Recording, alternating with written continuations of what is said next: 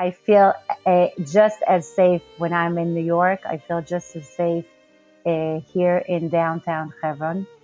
And uh, when you live in a place like Hebron, you live with constant feeling of divine providence because you know that Hashem is with you, that God is with you at all times. And if He's with you, then what is there to fear about?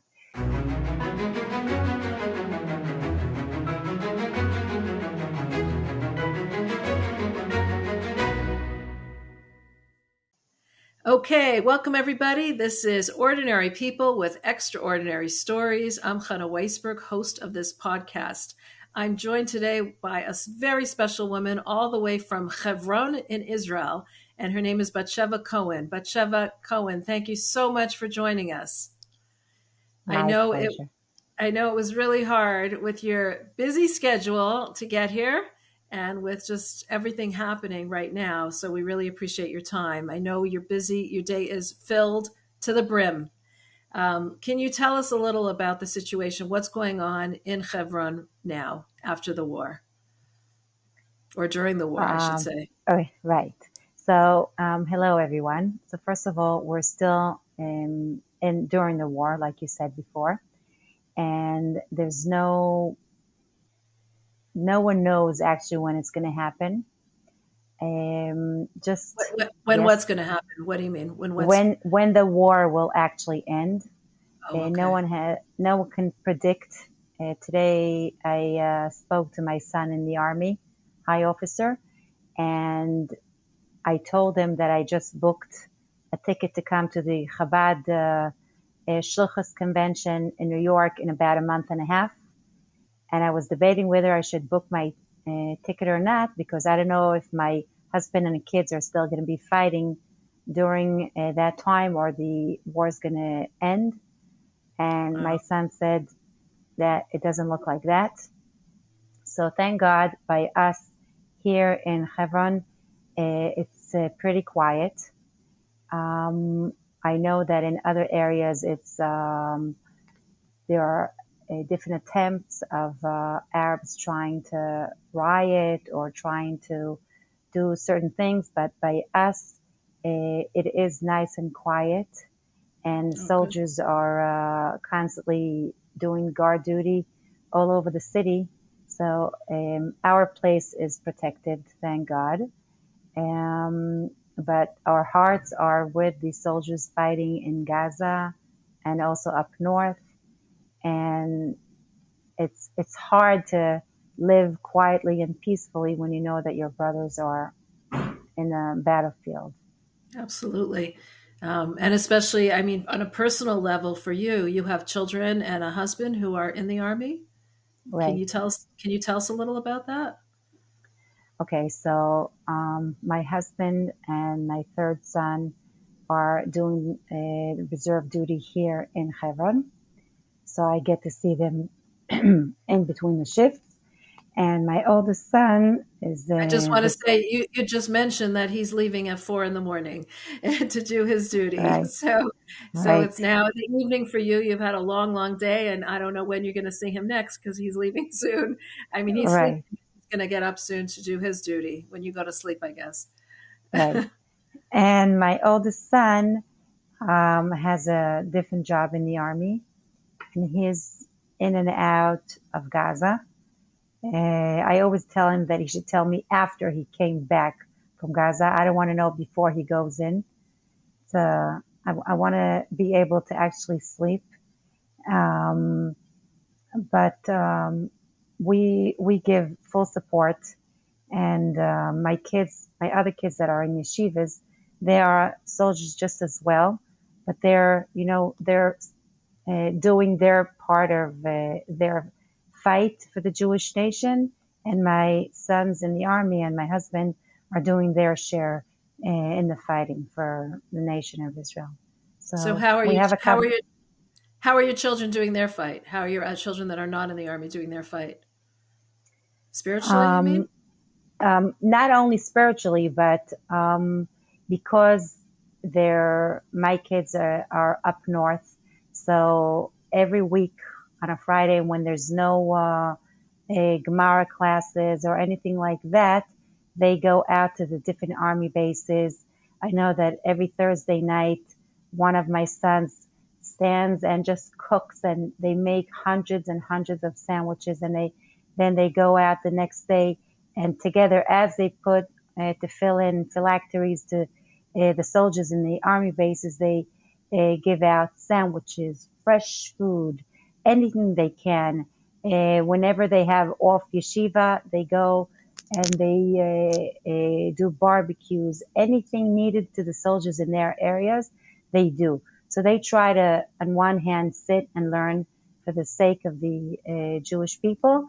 And whenever they have off, they go to the army bases, either with tefillin, tzitzis, whatever. Uh, they're there for for it. Wow, wow. That that seems to be a common theme that we keep hearing. That everyone's involved in this in this war. Everyone in their own part. Everyone doing their own part. And you know, here in Chutz La'aretz, we're feeling a little like we have so little to contribute, but we can do a little bit our own part in adding in mitzvot or adding in charity in supporting in, in whatever way we can. Is is that how you what you're seeing the mood there in Israel? Yeah, but I do think that um, every Jew in every place where he is can contribute uh, to the to the soldiers and to the atmosphere here in Israel um, we get packages from people in America. I remember maybe before Hanukkah, I got a, a package from uh, some Chabad house in America with little bracelets that the children in the Chabad house uh, delivered with beautiful letters to the soldiers. And when I gave out the Shabbos candles, I gave each soldier a package. Yesterday, I got a package from, um, I think it was, um, University of, of Queens with little uh, um, candies from America. And, and when the soldiers get it, they, it just gives them such a warm feeling that you see here, even Jews from America care about them. Mm-hmm. Not only uh, people that live here, but Jews all over the world are praying and are just uh, uh, they want their their best and they want them to come home safely. So everyone doesn't matter if you're in yeshiva, it doesn't matter uh, where you are in America or in Israel, you can contribute to uh, to the success and to the unity of uh, all the Jews all over. Wow, that's beautiful. That's that's important to say because it's important to know how we can even little little gestures can be appreciated and are appreciated. So that right. that's important. Um, tell us a little about you know your your your mission in Hebron. What is it that you're doing now on a day to day basis? What was your shlichus like before the war began, and now how has it changed now that there is the the war is in effect? Okay, so um, before we were able to just go into the army bases to give classes, to go every week to deliver Shabbos candles. Uh, so you have to, there's a lot of army army bases around you in Hebron. Yeah, in any random time there are about 2,500 soldiers around us. I obviously work more with the female soldiers, but uh, my husband and my kids uh, work with the men soldiers. And um, now there are even more soldiers than uh, usual because of the war. And um, more I soldiers that, there, there in Hebron. Yeah, yeah, yeah. And at the beginning, they asked us to do lots of challah baking. So I went to the army bases and we did lots of challah baking. And during Hanukkah, all the soldiers wanted to celebrate Hanukkah. So they, they I had so many parties in my house, latke evenings, anything just to make them happy and uh, and feel fulfilled, although they're far away from home. And a lot of them haven't seen their houses in such a long time, but they, they see that uh, people appreciate their work so much that they uh, they're willing to do it happily.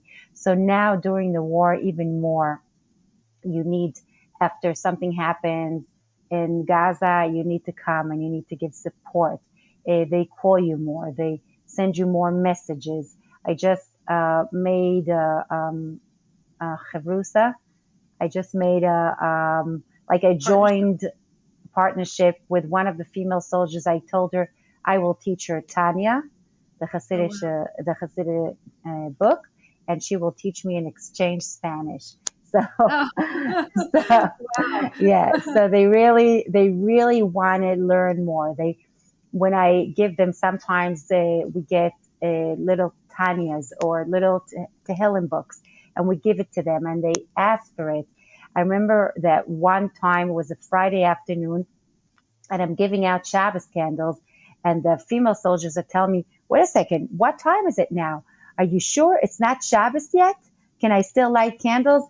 And I'm giving candles for over 20 years, and no one ever asked me. But they're like, you know, they're looking at the time and they're saying, "Wait, we have to see." And everyone's asking for uh, a Chanukiot, for the Chanukiah and Hanukkah to light it and everyone's just looking, okay, what mitzvahs can I do? Okay, uh, there's a soldier that I know. Let's uh, say his name. When we did challah baking, we even did, uh, uh um, you know, the the blessing on the challah when we did a fried baked.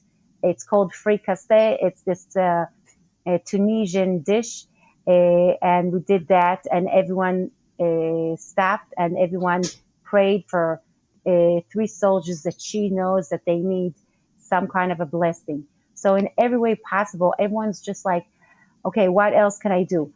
Uh, how can I daven? How do I say? Give me one good deed that I can take upon myself, one mitzvah in, in, for, for the sake of a soldier that I know in the battlefield. So you feel it much, much more now than uh, before. So it, it, sounds like there's a real awakening of the Jewish soul, really a, a quenching, a, a, thirst for for mitzvot. Right. What do you attribute? What do you attribute that to? What do I attribute? First of all, um, in one second, you know, if there's one good thing that, uh, if I could say uh, for Hamas, is that it united everyone together. It doesn't matter what background you came from. It doesn't matter what you believe and what you don't believe. You know, they they were in one second they got us all together, and um, it just I think it woke up the Jewish neshama that everyone is yawning to to do more. Okay, it's not only about me. Now it's also about my brother. It's about my sister. What can I do? I'm going to be a better daughter. I'm going to be a better uh, friend. I'm going to be a better soldier. Uh, and and I think that um, you know we always say that we're like olives. That when you eat one olive, it has a bitter taste, but when you crush them together, it, you get the pure olive oil.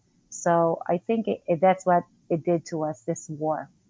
Wow, wow, that's very special. How, how long have you been in Hebron? Um, 20, over 21 years. Wow. And what's it like to be a shlucha in Hebron? I mean, it's, it's, you're used to the fear, I guess. You're used to dealing with fear of having enemies around you. How do you deal with that? Well, first of all, we don't feel the fear.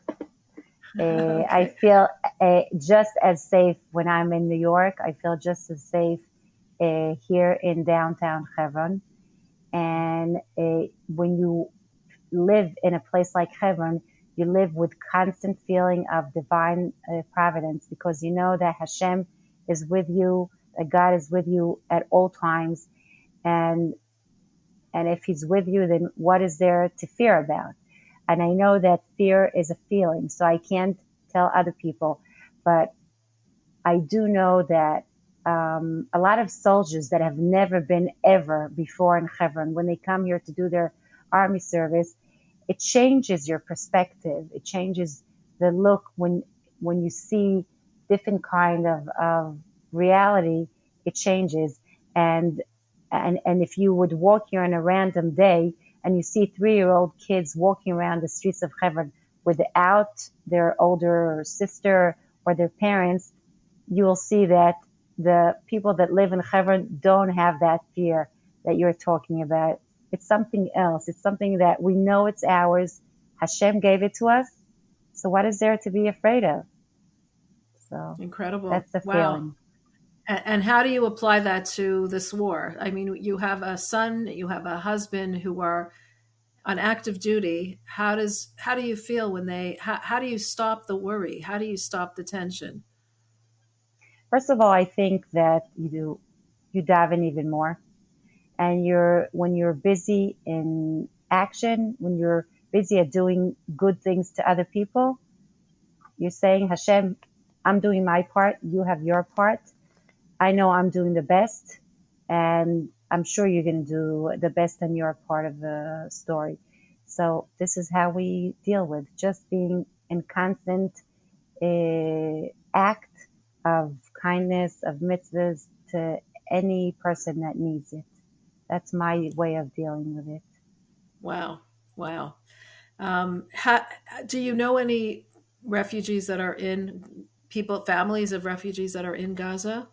Yeah. Are they? Um, unfortunately, uh, two boys from Arba, which is the uh, closest place to us, three minutes by car, a few minutes walk. Um, so two of their sons are uh, kidnapped. Um, they were in that party as part of the security uh, team, and they refused to uh, run away until they uh, would save as many people as they could. And unfortunately, they were caught by Hamas. And um, and the amazing thing is that the way those uh, families talk and behave is something something out of this world. They're like saying, you know, today I heard one of the um, mothers of uh, the three kidnaps that were shot, and she she recorded a voice message and she sent it to the unit of the soldiers that unfortunately, by mistake, shot uh, her son and another two kidnapped people. And she she opens her voice message and she says to them, "My name is Iris Chaim, and I would first of all I want to tell you, soldiers." from this unit that I love you dearly. I know I am not blaming you for anything that happened. I know you're doing the best. And I know that you're doing everything possible to protect all the Jews in the land of Israel. So I don't have anything against any of you because I know you're doing the best. And also the parents of those two kidnapped people that live right here are talking in the same way. They're amazing. They're saying we know that our kids in Gaza and we know that they're suffering, but the Jewish people, the Jewish nation comes first. And you do anything possible to save the Jewish nation. And if that means that our kids will have to be sacrificed, although we love our kids the most, you have to do what you have to do. And um, every, I just sent in, in the middle of Hanukkah, I sent a message to one of the mothers of the kidnapped people who I learned with her years ago and we're friends. And I told her that she should just know that in every possible time, either on Yud Tes Kislev farbrengen or on Hanukkah parties with the soldiers or every week when I do challah baking for the soldiers, every time we daven, we pray for their uh, kids' names and we pray that they will come back safely. And uh, she, every message like this, I think, gives them energy to continue. Wow, that's that's that sounds like superhuman strength that they have that courage. Um, well, please convey to them that we are all praying for them here in America. Every class that I do, we say psalms for them and we pray. Um, and and people all over the world are praying for the hostages. We feel like it's it's ours, but for a, a mother or a parent or a family member to be having that strength is quite incredulous, totally incredulous. Right. Wow. Are you in touch with anybody who is who has been wounded or has been killed as well? Like officers? Well, yesterday I am teaching in school, and yesterday the my principal's uh, son-in-law got killed in Gaza. Nice. And um, the terrible thing is that you know this war, I think there's not one person, it could even be Jews living in America that they know this guy that was injured and this guy that was killed and this guy that's drafted. It touches everyone. It doesn't matter from where you came, but everyone knows so many people. We obviously know a lot of the people and a lot of the families. And every morning when I open the news, I'm, I'm saying, please, Hashem, I want to hear good news. Today, start the day with good news. And um, unfortunately, has uh, big prices, this war. Wow. What, what is the mood like in the, amongst the people in Israel? I mean, every day we're opening the news to such tragic news. How does that affect people? Well, it's interesting. First of all, it depends on what channel you open the uh, news to hear. Some uh, some channels are very optimistic and very positive, and there's they're talking about our right to fight, our right to defend uh, the Jewish land and the Jewish people. And unfortunately, other voices say different uh, kind of opinions. So we try to hear the more positive sides. And uh, what's interesting is that um, there the soldiers that are, for example, serving here in Hebron. I know that a lot of them are trying to get into Gaza to fight in Gaza because it's not there's really? not enough there's not enough action in Hebron that they want to go into, inside Gaza. And the soldiers that are there are constant with the feeling that we're doing it for the people of Israel, and everyone is willing. People with kids, people with that are supposed to get married. Um, my son's friend is in the paratroops, and he's the head of a platoon and a high officer in the, uh, of the paratroops, and they are inside Gaza from Simchas Torah. From wow. Simchas Torah, they were drafted, and they haven't gone home since then.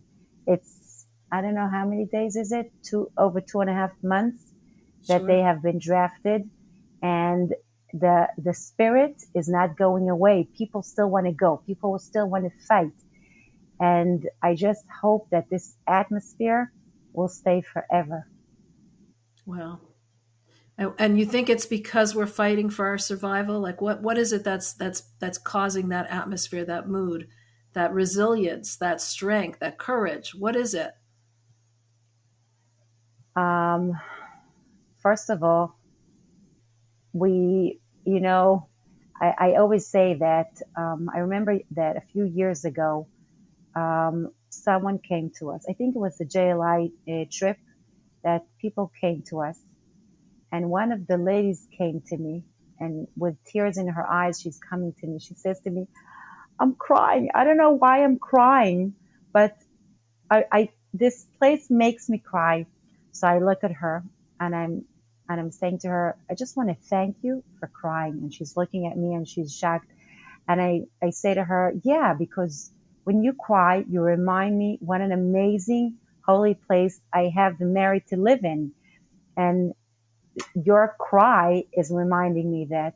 And I think this war that pushed everyone together uh, just touched everyone. And you can't you can't ignore the the you know people from America, people from Europe. It touched everyone. It touched for the good, and it touched unfortunately also for the bad. And you see anti-Semitic, but you can't ignore what happened. It touched everyone. And because it hurt so many, unfortunately, different people, religious, not religious, that then we're, we're fighting for everyone. It's not only about my group or my synagogue or my community. It's about everyone. They try, they try to take over and finish with the Jewish nation. And hello, we're, you know, I just taught the female soldiers on Hanukkah that uh, it's a beautiful story, actually. I started one of the parties uh, with a story that Sivan Rahav Meir, um, a TV uh, um, uh, journalist? person, journalist, yeah, she went to one of the schools that they opened for the refugees in Jerusalem. And she asked the, the kids there, she she asked, and it's interesting because they were looking for facilities to open a new school, and because there are no groups that are coming from overseas uh, during this time, so there's an uh, an open uh, school. There's a, a, school that's totally empty in Yad Vashem because there are no groups that are coming to learn. So they took off the pictures of the, those empty classes and they established a school there. So she's coming wow. and she's asking the kids, um, would you please tell me what gives you strength at these days? And she says that I hear, oh, what gives me strength is my family. What gives me strength is the strong IDF. What gives me strength is the unity that I feel now of, of the people. And a 14 year old kid stands up and he says, what gives me strength, and I know it's, it's hard to hear, is the garbage of the history. And she's like, what? And he says, yes, you know, Haman was part of the history, but he's in the garbage of history. And, and Hitler uh, tried to take over the world, and he's also part of the uh, trash of the history. And the only people that have survived for thousands of years are the only Jewish is, is the Jewish nation. And I know that we're going to stay there forever. And that, that's what gives me strength to go through these days. So, um, wow, we should feel like this 14 year old kid. That's beautiful. Wow. Batsheva, you have this aura about you of peace and optimism and faith. Uh, I'm wondering what teachings of the Rebbe or other te- teachings of the Torah inspired you in this way to have this kind of serenity about you, even though you're in Hebron, in one of the most dangerous cities in the world, um, where it, you know, and you've been there for so many years. You have a husband and a, and a son who are active members of the army right now. And yet there's this serenity and this peace and faith around you. So I'm just wondering if you could share your secret with us. what is it? First of all, it's not it's not about me. I think that if you open the uh, Lubavitcher Rebbe teachings, one of the things that touched the Rebbe the most is the Jewish uh, the Jewish land, is the land of Israel. And whenever he spoke about it, he either cried about it or he spoke about it with such strong passion. And I remember that one of the things when I got into Chabad is the the fact that yes, I'm proud to be Jewish. I'm I'm going to put the, big giant menorah when wherever I think that it's the the center of the city. And if I'm so proud, then what why do I have to be, this is my country. This is my nation. Do I have to, you know, Hashem gave it to us. The same way we always say that on every dollar bill, it says, in God we trust. You open the window. You see the cave of the patriarch. You see Jewish people. You see people with Jewish pride. Then, you know, if it was important for the Rebbe, if it was so important for so many generations, then um, we're just continuing the, the chain. It's not it's right. not about me. It's about uh, the Beautiful. Jewish chain. You, you say when you got to be Chabad, can you tell us a little about your background and how you chose Hebron as a place to, to settle in? Okay, so I grew up in the Golan Heights, that's up north. And um, after we got married, we went to the Rebbe's Zion in uh, Queens, New York. And there we knew that we will do this change and we got to, into Chabad. And when we got into Chabad we, we never looked for easy life. We always wanted to to do something meaningful in our life and uh, the way that you could actually do something very meaningful is if you join a Chabad house or if you establish a, a Chabad house and since my husband was 15 years old, he roamed the streets of Hebron. So um, after one year in America, we decided that we were homesick and we want to go back. So we moved from downtown Chicago to downtown Hebron, little bit of a different atmosphere. and I remember everyone's eyebrows is like, what? Hebron? What are you doing there? Crazy place, crazy people, dangerous place. And uh, today it's uh, it's part it's part of me. I feel that uh, um, it's it's a merit that we got a place and we uh, were able to uh, establish the Chabad house. And I thank the Rebbe for being able to to be wow. the Chabad Shlucha here in downtown Hebron.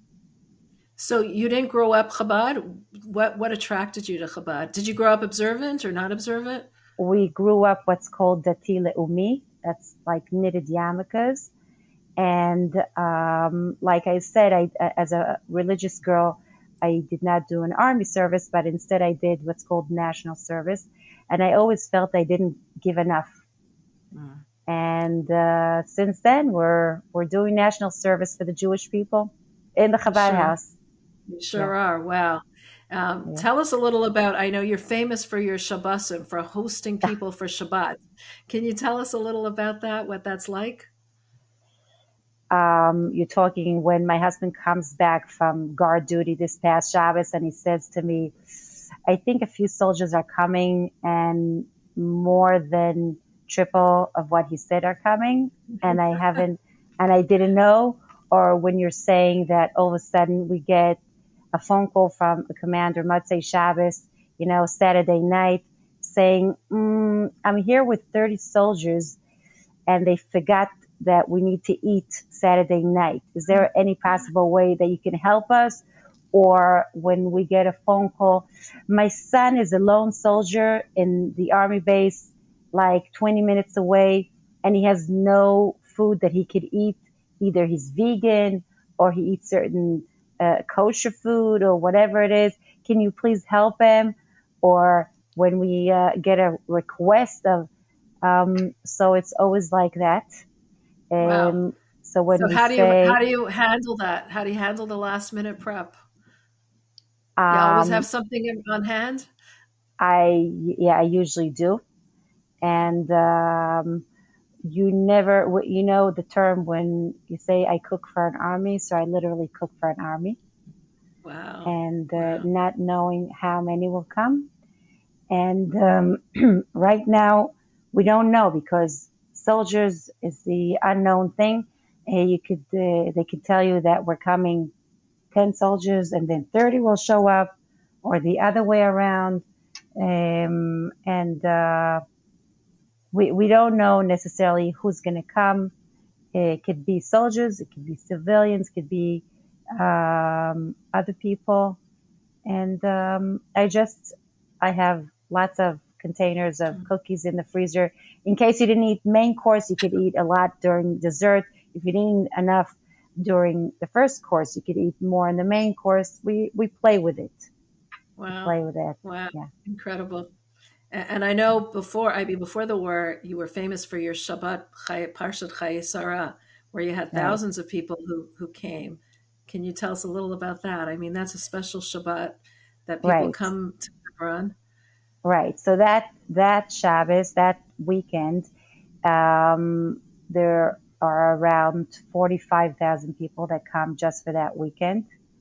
A few years ago, the Guinness record uh, turned to us and they asked if uh, we want to join them to do the biggest Shabbos meal uh, in the world. Wow. Um, yeah, and um, uh, the reason why how many are, were that? Well, we they had too many conditions, so we we wow. gave up. Uh, okay. But to to run, it's also a big operation because when you sure. want to say a Torah, a Devar Torah, like some kind of a Torah portion or whatever it is, and you're talking on Shabbos when you can't use the mic and you're trying to talk to 4,500 people, it's a bit of a problem. So we have all kinds of uh, uh, ways that we uh, we have managed to do it. Two years ago, actually, on Parshas Chayei Sarah, uh, we had our son's Aufruf, the the Shabbos before you get married, and uh, we did a surprise for him And in the middle of that huge, huge big tent with the thousands of people, everyone started singing uh, songs for my sons, who was a groom, who was Chassan, and picked him up on the shoulders. And it was lovely that you, you're able to celebrate your son's wedding together with the entire Am Israel. So that wow. was really lovely. And um, the the story how this uh, Shabbos started is because the Torah portion it talks about the purchase of the cave of the patriarchs and the matriarchs, and uh, therefore a lot of people come for that Shabbos, and I think it's the biggest uh, happening of the religious world uh, in one big Shabbos, and it's beautiful to see people from abroad, Israelis um, students, grown-ups, families, everyone comes and just joins, and the unity is beautiful. So we hope to somehow do it again. Wow, that sounds beautiful. Really beautiful. Yeah. Uh, um, I know you're very connected to the soldiers on your base, the soldiers that you're servicing. Many of them refer to you as mother or aunt. Um, what how do you for, forge that kind of connection with them? How do i what? How do you create that connection with them? Well first of all i, I come there for many many years but um, a lot of them it's interesting because a lot of them come back as commanders and then as high officers and then they come again and again. So um, that already helps um, and sometimes my sister-in-law who teaches in one army base, uh, her soldiers come to my army base, so she already tells them that uh, they're going to meet her sister-in-law, or it happens the opposite. Uh, but I think in any way possible, if they need, uh, it's not only uh, challahs, fresh challahs that they get an hour before candlelighting, but if someone is sick, I would make sure to give her medicine. If someone needs something, uh, I would make sure to contact the family. And um, over the years, I remember one time it was a Motzei Shabbos, and um, my husband didn't even have a chance to come back from shul, from the synagogue, uh, after the uh, davening, after the prayer, and the phone in the house is ringing, and I say Baruch Hamavdil, like to make sure that I could actually answer the phone, that I uh, Shabbos is out by me, and I answer the phone, and there there's there's a mother that calls me and she says to me, "I'm sorry to bother you, but my son ate by you today, and I couldn't wait to thank you till Shabbos went out." Uh, so so I, I counted the seconds till I could actually call you and tell you thank you. So over the years, um, I've had so many girls, and um, and it's really like it's it's sad when they leave, but obviously uh, it's beautiful the connection, and it's interesting. You know, I could go into a gas station, and one of the workers is a soldier that serves with me. I could go. One time, I went with my son to a restaurant in Yerushalayim, and one of the waitresses uh, was a soldier by us and when I'm about to pay, I called the waitress, a different waitress to ser- that served my table to pay. And she said to me, no, no, you don't, someone paid for you. Wow. So, wow. Yeah. You're, you're so, like a mother to so many of us, so many of the soldiers. It's incredible. I, I try. Um, but, Batsheva, I know that it's, it's nighttime by you and you've had a day that was so full so I, I do want to thank you for joining us. I want to just ask you if there's any last words, that parting words or message that you'd like to give to the people who are watching this about the current war, about what's going on right now. Okay. So first of all, um, you should know that every prayer that you say, every davening that you say, is something that doesn't ever get lost. So don't stop praying. Don't stop doing challah baking and saying the blessing for the hostages, the blessing for the soldiers, uh, making sure that that they know that you're uh, praying for them, making sure that you're there. If you are able to send uh, packages to soldiers, if you're able to send anything that will give a smile to the soldiers or to people in Israel. I know that a lot of the families that have evacuated from uh, the next to Gaza um, have it very, very hard. So I know a lot of people come and they come on mission groups. Uh, if you could do that or just even get in touch with someone that could help, either the shlucha, the Chabad shlucha of Sderot, anything possible to just show them the unity that everyone cares and continuing to give tzedakah in the merit of the uh, Jewish people in Israel, in the merit of the soldiers, in the merit of the hostages, I think that that will awaken up and will hopefully bring Mashiach fast and everyone will join and will only hear good news from now on. Amen. Amen. Beautiful. Thank you so much for for sharing with us your your inspiration and your courage, and thank you for everything that you're doing there for the soldiers and for all of all of Am Yisrael, all of the Jewish people. You're really an inspiration to so many of us. Thank you so much for taking the time and joining us today. You're welcome. Good night, everyone. Hey.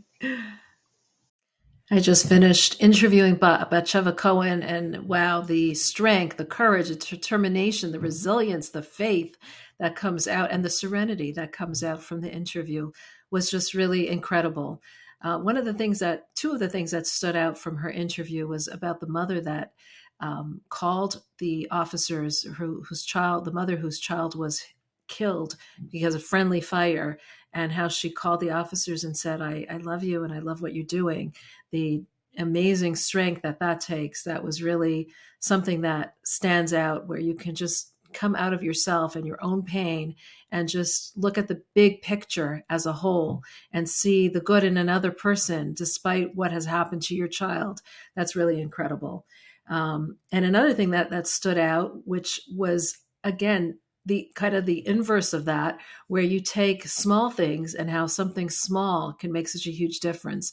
Batsheva was saying how the candies that we, we, we send over to the officers make such an impact on them. They feel so much support and, and encouragement from the small things, the, the, the little gestures, the little small things and acts that we do, and of course the big things that we do as well. So those were things that just stood out and how we can really realize that when we do something small, the impact of it can actually be so big.